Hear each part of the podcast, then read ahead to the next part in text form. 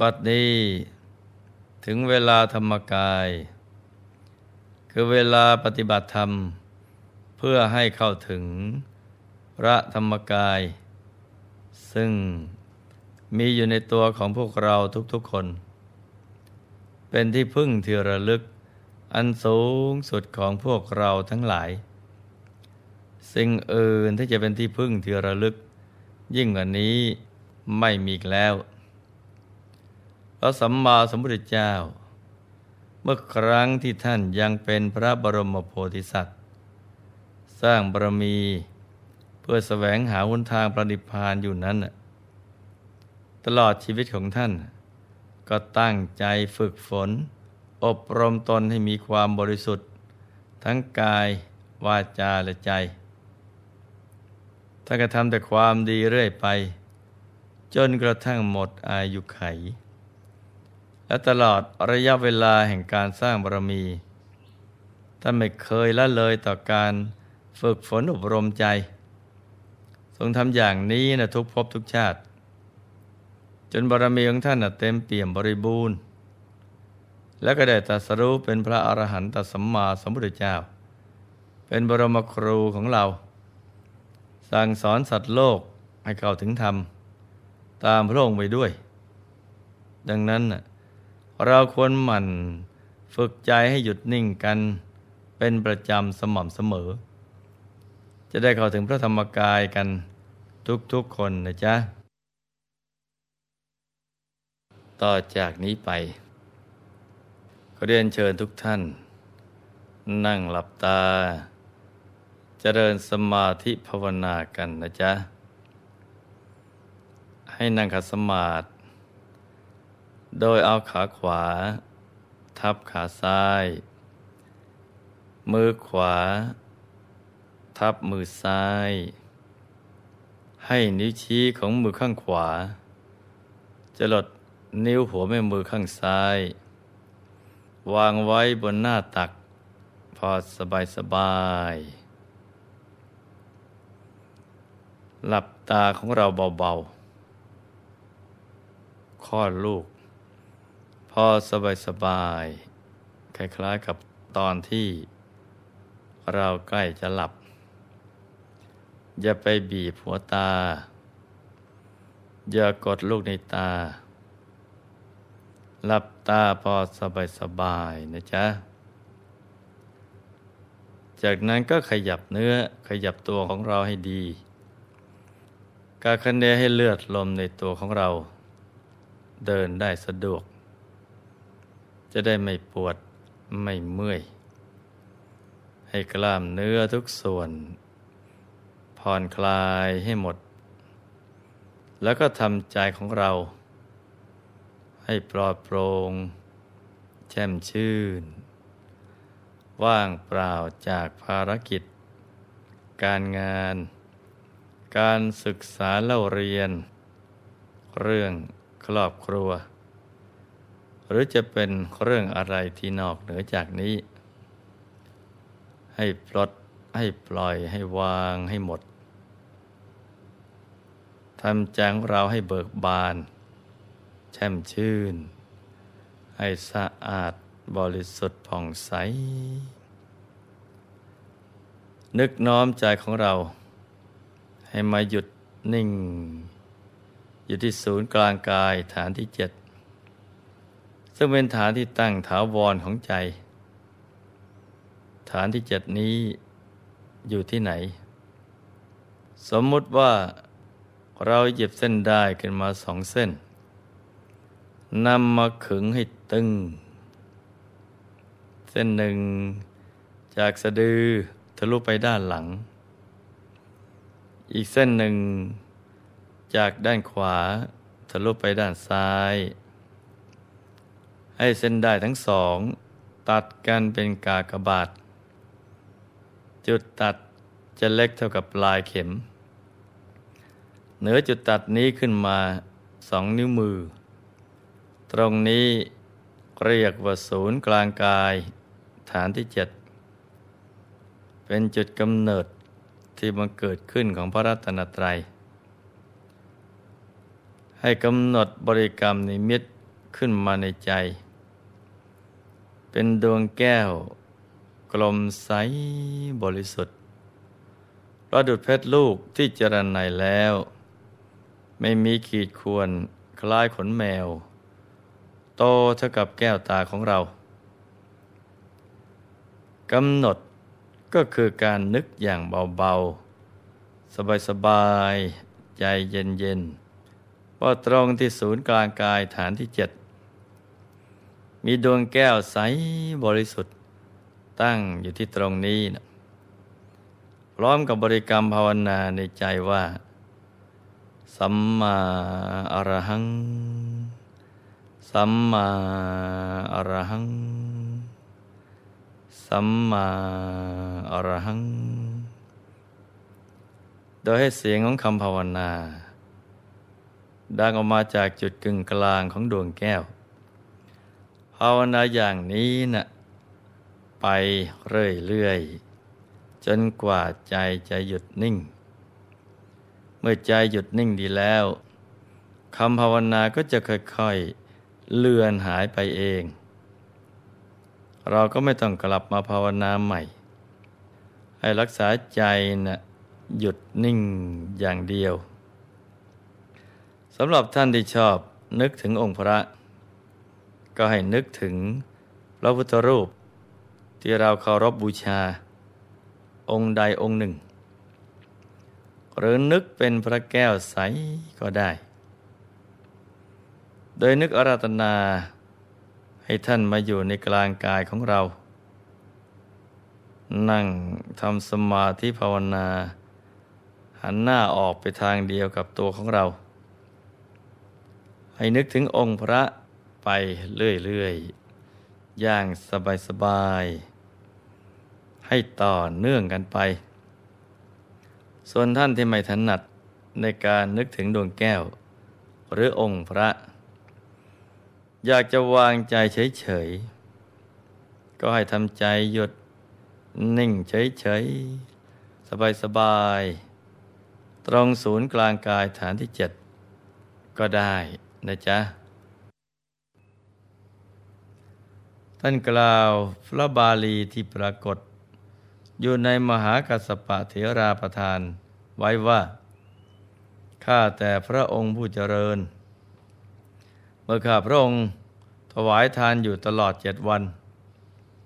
ข้าไปตั้งเมตตากายกรรม เมตตาวจีกรรม เมตตามโนกรรมอันใด ด้วยกรรมอันนี้ ข้าพระองค์ไม่ปรารถนาสมบัติอย่างอื่น ไม่ได้ปรารถนาสมบัติของเท้าสักกะจอมเทพ มารสมบัติและพรหมสมบัติ ก็กรรมของข้าพระองค์นี้เนี่ยจงเป็นไปเพื่อความเป็นเลิศ แห่งภิกษุทั้งหลาย ผู้ทรงทุดงคุณสิบสามด้วยเถิด นี่ก็เป็นคำอธิษฐานของพระมหากัสสปเถระ ผู้ได้ชื่อว่าเป็นเลิศ ในด้านทรงทุดงคุณทั้งสิบสามประการ ซึ่งท่านได้อธิษฐานจิตเอาไว้เมื่อแสนกับที่แล้ว พอล่วงการผ่านมาถึงยุคสมัยพระพุทธเจ้าของเรา ความปรารถนาของท่านก็เต็มเปี่ยมบริบูรณ์หนุมจันทร์วันเพ็ญที่ฉายแสงเรืองรอง สว่างสวัยในยามรัติการ ท่านได้เป็นผู้ที่พระบรมศาสดาทรงยกย่องว่า มีคุณธรรมเสมอกับพระพุทธองค์ทีเดียว ตามตำราได้บันทึกเอาไว้ว่า พระเถระสามารถครองสังคาติผืนเดียวกับที่พระพุทธเจ้าทรงใช้ ภิกษุสงฆ์ทั่วไปนะ่ะไม่สามารถครองสังคติของพระพุทธเจ้าได้ เราไม่สามารถรองรับคุณธรรมอันยิ่งใหญ่ของพระองค์ได้ แต่ท่านพระมหากัสปะเถระ สามารถใช้สอย และแลกปริยนผ้ากับพระพุทธองค์ได้ตามปกติ นี่ก็เป็นเหตุน่าอัศจรรย์ไม่น้อยทีเดียวนะจ๊ะ บ่งบอกถึงว่าท่านได้ฝึกฝนตน อบรมตนเองมาอย่างยิ่งยวด นับพบนับชาติไม่ถ้วน และก็ต้องได้สั่งสมบุญใหญ่เอาไว้ ในอดีตชาติอย่างเต็มที่ เพราะฉะนั้น วันนี้เรามารับฟังเบื้องหลัง การสร้างบุญของท่านกันต่อ ว่าท่านได้สร้างบารมีอย่างไร จึงเป็นผู้เลิศในด้านผู้ทรงทุดงขวัตหลวงพ่อขอย้อนไปเมื่อครั้งที่แล้ว ที่อุบาสกผู้ใจบุญ ตัดสินใจเด็ดเดี่ยวว่าจะขอถวายพระตาหาร แด่ภิกษุสงฆ์หมดทั้งวัด เป็นจำนวนถึงหกล้านแปดแสนรูป แล้วรวมไปถึงสมณเณรอีกเป็นจำนวนมาก นั่นก็หมายความว่าจำเป็นต้องใช้กำลังคนที่จะมาช่วยอุปถากและถวายพระตาหารเป็นล้านคนทีเดียวนะจ๊ะ ทีนี้ข่าวอันเป็นสิริมงคลนี้เนะี่ยก็กล่าวขานกันไปทั่วพระนครทำให้มหาชนมีจิตเป็นกุศลไปตามๆกัน อยากไปส่วนร่วมในบุญใหญ่ กับอุบาสกผู้ใจบุญท่านนี้ จึงมาช่วยกันเตรียมงานด้วยใจที่ปีติเบิกบาน ฝ่ายหญิงก็จัดเตรียมอาหารหวานข้าว เตรียมน้ำดื่ม น้ำฉัน แล้วก็น้ำใช้ ดอกไม้หอมและทยธรรมชนิดต่างๆทำกันอย่างประณีตส่วนฝ่ายชายก็ช่วยกันสร้างประรำพิธีขึ้น คนละไม้คนละมือช่วยกันทำตลอดคืนยันลุ่ง โดยไม่ต้องมีการว่าจ้างแต่อย่างใดทำกันด้วยใจศรัทธาเลื่อมใสจริง ๆ พอถึงวันรุ่งขึ้น การเตรียมงานก็สำเร็จลุล่วงอย่างอัศจรรย์ ครั้นถึงเวลาพระผู้มีพระภาคเจ้า พร้อมด้วยหมู่ภิกษุสงฆ์ทั้งหมด ได้เสด็จไปบ้านของอุบาสกพอเสด็จไปถึงก็ได้รับการต้อนรับจากอุบาสกและสาธุชนผู้ใจบุญเป็นอย่างดี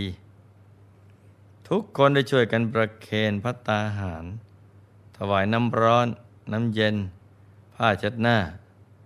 คอยอำนวยความสะดวกต่อท่านทุกอย่าง ลูกๆกก็อาจจะสงสัยว่า การถวายพัตตาหารแก่พระเป็นล้านล้านรูปนั้นน่ะเขาทำกันได้อย่างไร อุปกรณ์เครื่องมือเครื่องใช้สำหรับปรุงอาหาร จะหามาจากไหน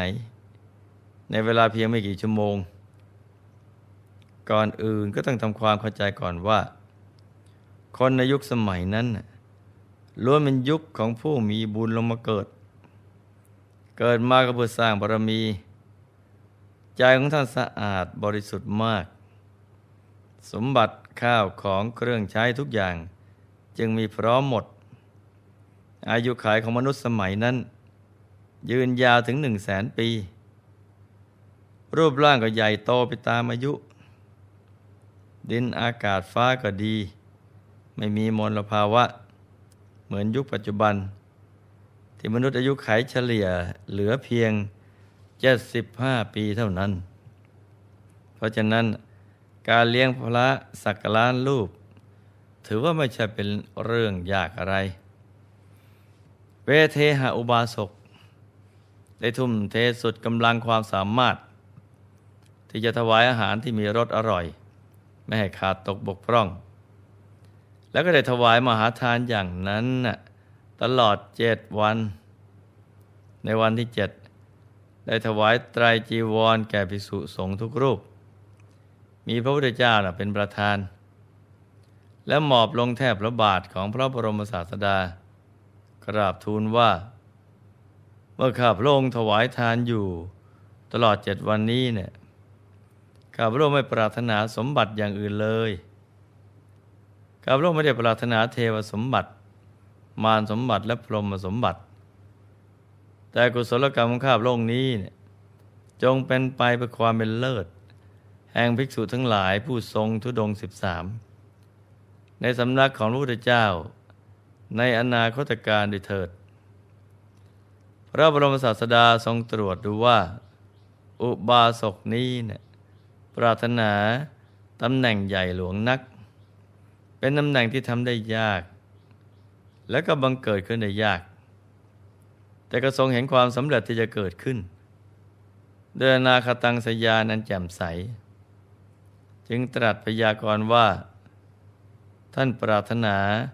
ตำแหน่งอันเลิศใดในอนาคตการ ในที่สุดแสนกับนับจากกับนี้ไป พระพุทธเจ้า พระนามว่าโคดมจากอุบัติขึ้น ท่านจะเป็นสาวกองค์ที่สามของพระพุทธเจ้าพระองค์นั้นจากมีชื่อว่า มหากัสสปะเถระผู้ทรงทุดงคุณ อุบาสกได้ฟังดังนั้น ก็ปีติดีใจประหนึ่งว่า ท่านจะได้ตำแหน่งอันเลิศในวันรุ่งขึ้น ตั้งแต่นั้นมา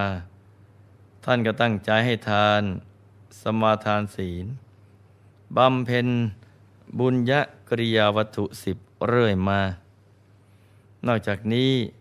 ยังมีบุญพิเศษที่ท่านได้ทำในสมัยนั้น ก็คือในครั้งเมื่อพระผู้มีพระภาคเจ้าปรินิพพานแล้ว ท่านได้ชักชวนมหาชนช่วยกันสร้างมหาสวรรค์เจดีย์สูงร้อยศอก ร้างปราสาทร้อยห้าสิบศอก สูงจรดท้องฟ้า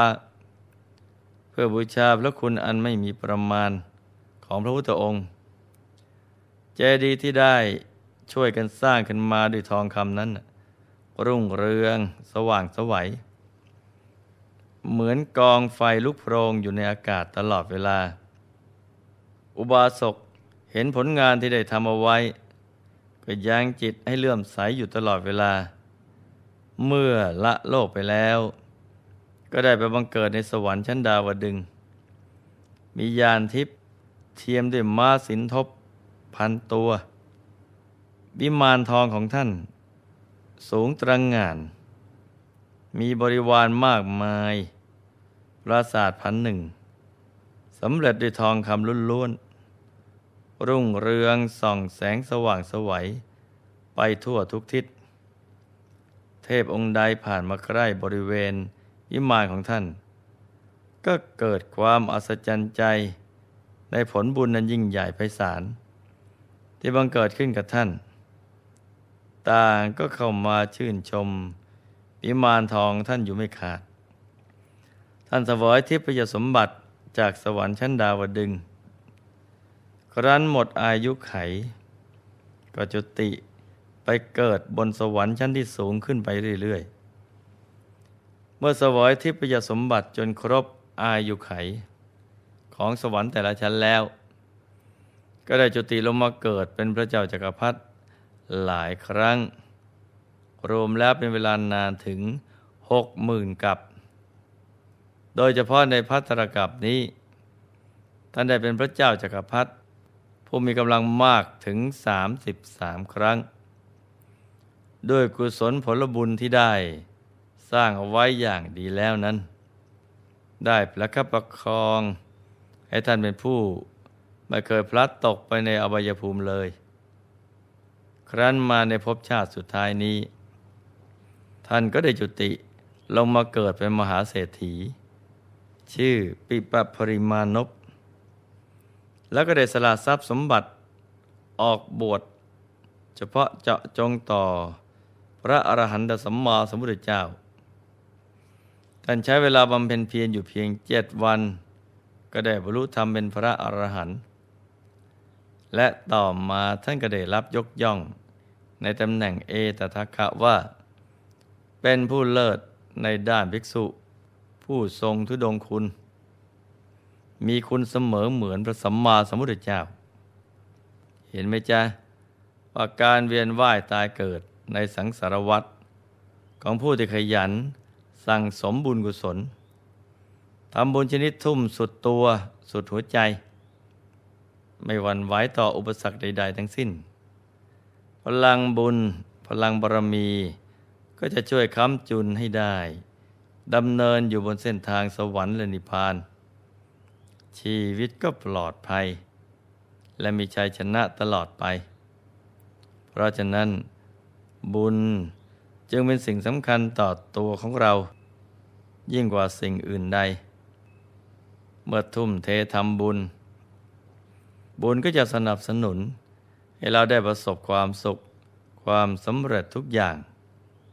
ดังนั้นให้มันสั่งสมบุญทุกๆวัน แล้วก็ทำให้เต็มที่เต็มกำลัง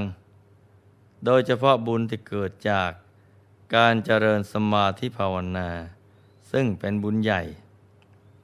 เราต้องขยันนั่งธรรมะกันนะจ๊ะ นั่งให้ได้ทุกๆวัน ใจของเราก็จะได้เป็นทางมาแห่งบุญบารมี แห่งความบริสุทธิ์ จะได้เข้าถึงความสุขภายใน เข้าถึงพระธรรมกายกันทุกๆคนนะจ๊ะ